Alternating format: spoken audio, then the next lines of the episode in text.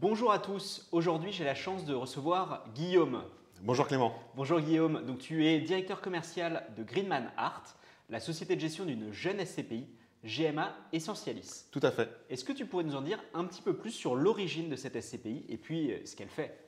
Euh, tout à fait, Clément. Alors, GMA Essentialis, c'est une jeune SCPI, mais avant de, de- de développer un petit peu GMA Essentialis, j'aimerais re- revenir sur l'histoire de Greenman Art. Greenman Art est une société de gestion agréée par l'AMF. On a reçu notre agrément en août 2021. Et Greenman Art est une filiale d'un groupe irlandais qui s'appelle le groupe Greenman. C'est notre maison mère. Et c'est un groupe qui comporte plus de 130 employés, une présence dans six pays, et c'est plusieurs filiales. Et Greenman, le groupe Greenman, euh, qui a donc quasiment 20 ans d'expérience, investit également pour le propre compte des Irlandais, des épargnants irlandais, sur le marché allemand. Et donc on a voulu créer cette société de gestion Greenman Art pour le compte des CGP euh, français, pardon, pour les épargnants français. Excellent. Et donc, vous êtes lancé euh, il n'y a pas longtemps. Vous avez clôturé, je crois, la première année euh, complète euh, en 2022 avec une très belle perf, hein, 5,52% me semble-t-il de taux de distribution, ce qui vous place comme la SCPI en fait numéro 1 euh, des SCPI de commerce, une très belle collecte également, une belle dynamique. Peux-tu revenir sur le lancement de GMA Essentialis et puis cette année 2022 Tout à fait. Alors, GMA Essentialis, c'est une SCPI qui a été lancée, qui a été ouverte à la commercialisation en janvier 2022. Nous avons reçu notre visa IMF en décembre 2021, de l'année précédente. Et nous réalisons, c'est vrai, une belle année pour une première, euh, première année de- d'exercice, pour une jeune société de gestion, une jeune SCPI qui n'était pas connue. Et j'ai envie de dire que c'est la thématique même de la SCPI qui a plu et qui nous a permis de, euh, collecter quasiment 22 millions d'euros sur la première année et donc d'investir nos premiers actifs et donc de réaliser des premières distributions, T1, T2, T3, T4. Nous avons fait quatre distributions, nous amenant à un taux de distribution de 5,52, sachant que les performances passées, bien évidemment, ne préjugent pas des performances futures. Peut-être un point intéressant quand même, c'est que tu as pas mal parlé euh, de euh, la structure irlandaise, de l'investissement en Allemagne. En fait, sur GMA Essentialis, vous êtes une SCPI récente, mais vous êtes déjà diversifié entre la France et l'Allemagne. Alors ça, c'est assez intéressant. Tu peux nous en dire un petit peu plus sur cet euh, ADN, en fin de compte, ou en tout cas, euh, cet historique que vous avez avec l'Allemagne? Tout à fait. Alors, tout d'abord, tu parlais du groupe Greenman, il faut bien faire le distinguo entre le groupe Greenman et Greenman Art. hein. Greenman Art est bien une société française, Oui. agréée par l'AMF.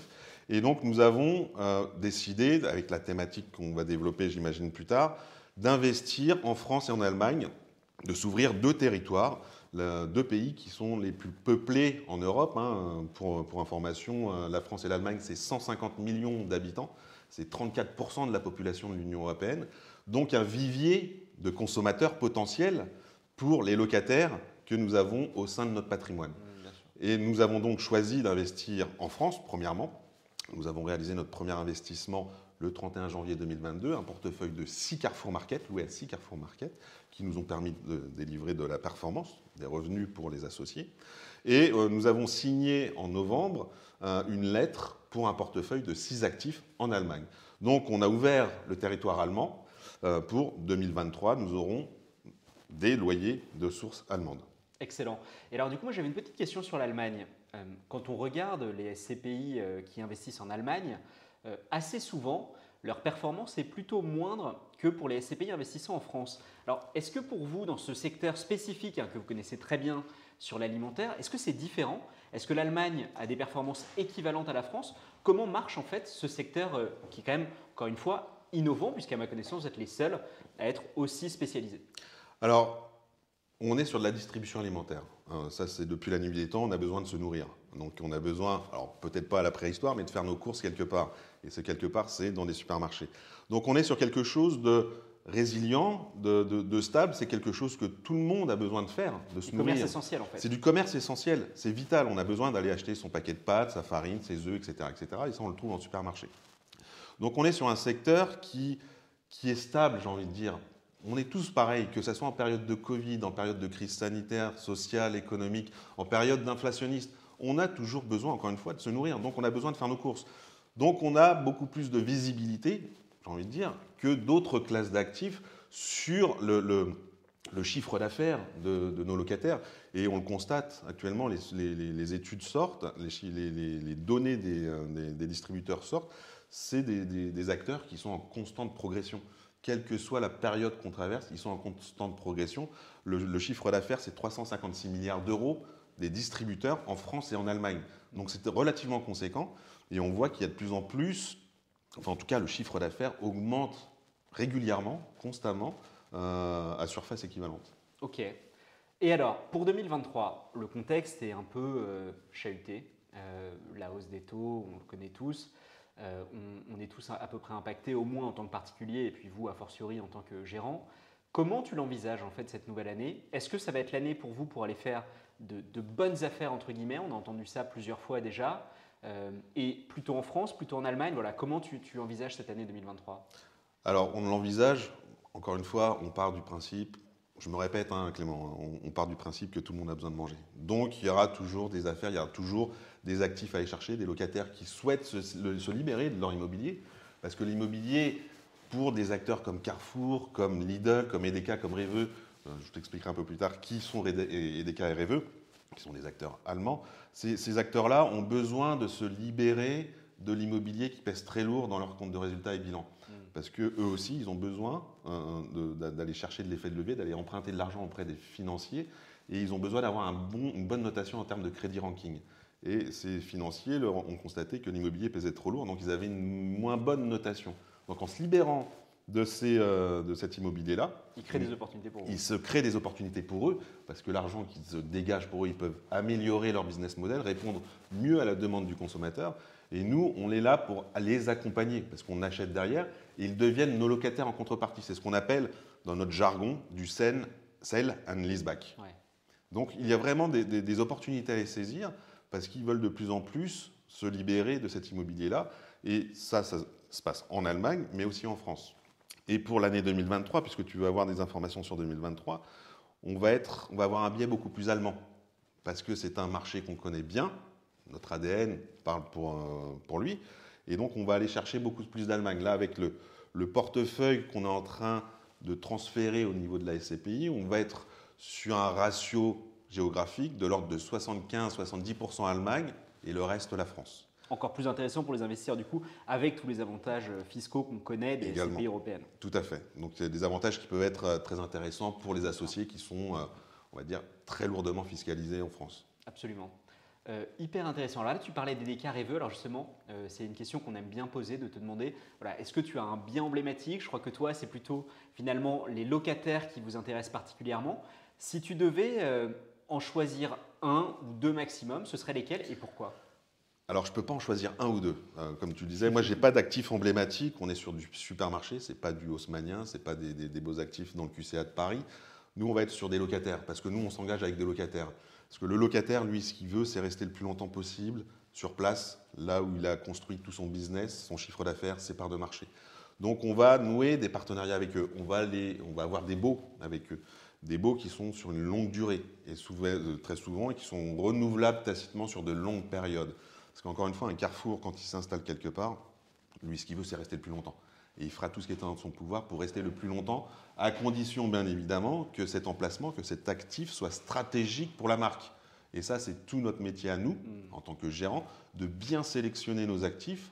C'est des, euh, études de l'ordre de 3, 6, 9 mois avant de pouvoir signer une acquisition parce qu'on veut vraiment être sûr de la le bon endroit. En fait. Exactement, le bon endroit, le bon actif, stratégique pour la marque, avec un locataire de renom stable et solide financièrement.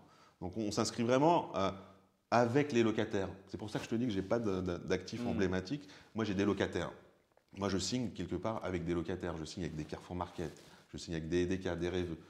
Avec des Rêveux, comme, euh, comme moi, je ne savais pas qui était euh, EDK et Rêveux quand je suis arrivé chez Greenman Art. J'ai appris maintenant. Et DK Reveux, c'est les numéros 1 et numéro 2 allemands, les équivalents de Leclerc et Carrefour. À eux deux, c'est quasiment 50% de part de marché en Allemagne. Donc c'est assez conséquent. Et c'est, euh, en termes de supermarchés euh, sur la France et l'Allemagne, c'est plus de 55 000 supermarchés disponibles. Ça veut dire qu'on a une, zone d'investissement, une profondeur d'investissement qui est colossale. Mmh. Et alors peut-être en, termes de, performance, là on avait dit 5,52, euh, comment tu vois l'évolution de la valeur de vos actifs c'est évidemment très important hein, dans un contexte où potentiellement les taux augmentant, on pourrait se poser la question sur la valeur des biens. Et puis évidemment le taux de distribution, hein, qui est quand même un petit peu la métrique euh, d'étoiles du Nord que regardent la plupart des investisseurs. Comment tu envisages ça sur l'année qui vient Alors, il faut savoir que l'Allemagne est un marché qui est plus demandé actuellement que la France. Donc forcément, quand on veut aller chercher des actifs en Allemagne, ça coûte un petit peu plus cher que la France. On a ce qu'on appelle des taux de capitalisation un peu plus bas qu'en France. Mais nous, ce qu'on veut, avec les locataires que nous avons en portefeuille, les actifs euh, qui, nous louons euh, aux locataires, nous, ce qu'on veut, c'est être dans la stabilité et surtout beaucoup de visibilité. Donc nous, ce qu'on veut, c'est offrir quelque chose aux clients quasiment, enfin le plus stable possible, en tout cas, on va faire tout ce qu'on peut, d'une année sur l'autre. On a fait 5,52 en 2022. Nous, ce qu'on veut, c'est être autour de 5, voire un tout petit peu plus au-dessus de 5 sur l'année 2023. Mais encore une fois, l'Allemagne offre des avantages. le, seul petit inconvénient, c'est que c'est un peu plus cher. D'accord, ok. Bon, entendu. Et alors, peut-être dernière, dernière question pour aujourd'hui, euh, l'ISR. On en entend tous parler, l'investissement social et responsable, hein, pour ceux qui nous regardent et qui auraient peut-être des doutes sur le label. Euh, c'est un label qui existe, euh, enfin, que certaines SCPI ont décidé d'adopter. Vous, ce n'est pas encore votre cas. Je crois que vous avez une stratégie un petit peu différente, plutôt autour de SFDR. Peux-tu nous en dire un petit peu plus sur la différence peut-être sur ces, de, ces différentes labellisations ou normes et, comment vous l'envisagez en fait pour vous, pour GMA Essentialis? Alors, Excellente, excellente question, excellente remarque. Euh, nous ne sommes pas labellisés ISR pour le moment. Mhm. C'est quelque chose sur lequel on travaille, bien évidemment. On a mis toutes les équipes euh, à pied d'œuvre pour aller dans ce sens-là, pour l'ISR, pourquoi pas. Mais surtout, on est focalisé plus sur euh, SFDR, la réglementation SFDR avec l'article 8. On ne l'a pas encore, on est en train de travailler dessus. Mais comme je te le disais en préambule, Clément, on a une, société mère qui s'appelle le groupe Greenman, qui, a, qui gère, elle aussi, euh, Greenman Investment gère un fonds qui fait un peu plus de 1,2 milliard d'euros et qui est, lui, déjà SFDR 8. Donc, ce qu'on va essayer de faire, ça serait idiot de notre part de ne pas en profiter, on va essayer de capitaliser sur leur expérience pour aller chercher assez rapidement, on l'espère, cet article 8 SFDR. Ce n'est pas encore le cas, mais ça va l'être. Autre chose très importante, euh, toujours au niveau du groupe Greenman, le groupe Greenman, il y a bien évidemment, euh, en tant que filiale, Greenman Art, la société de gestion que je représente, mais il y a d'autres filiales, notamment deux. Une qui s'appelle Greenman Energy, qui est une, filiale qui s'occupe euh, d'implanter et d'exploiter des panneaux solaires. Panneaux solaires qu'elle installe sur les actifs gérés par notre maison mère, sur les toits des supermarchés, sur les parkings des supermarchés sous forme d'ombrelles, mais aussi l'implantation et l'installation d'hyperchargeurs électriques. Parce que de plus en plus de voitures électriques circulent actuellement, donc et les locataires ont besoin d'attirer aussi les consommateurs qui conduisent des voitures électriques. Et ça, c'est un, plus qu'on va offrir à, nos locataires pour leurs consommateurs. Ça, c'est pour la première filiale qui va dans ce sens-là. On a une deuxième filiale qui s'appelle Potager Farm. Et Potager Farm, c'est une entreprise qui est spécialisée dans la création et l'exploitation de fermes verticales.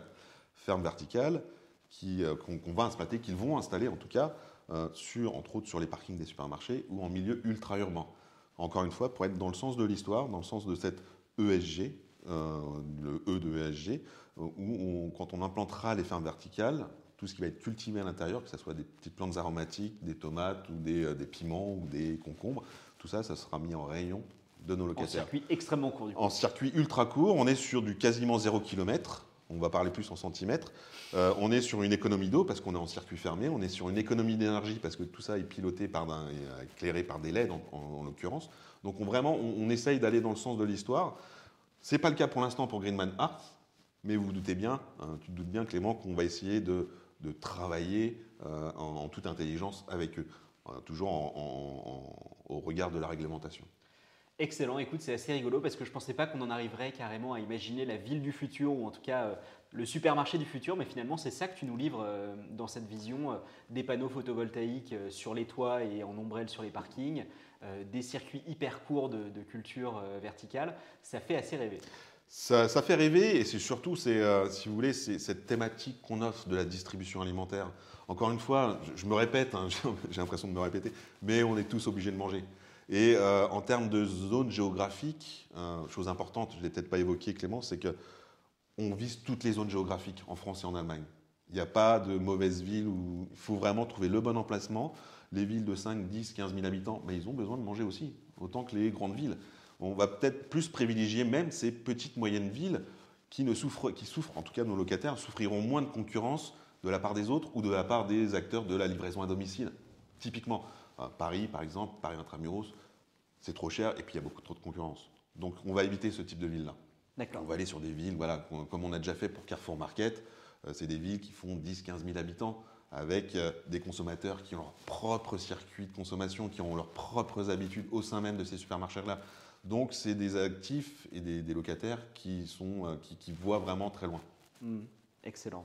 Eh bien, écoute Guillaume, merci pour ta participation, c'était passionnant. Merci à toi Clément.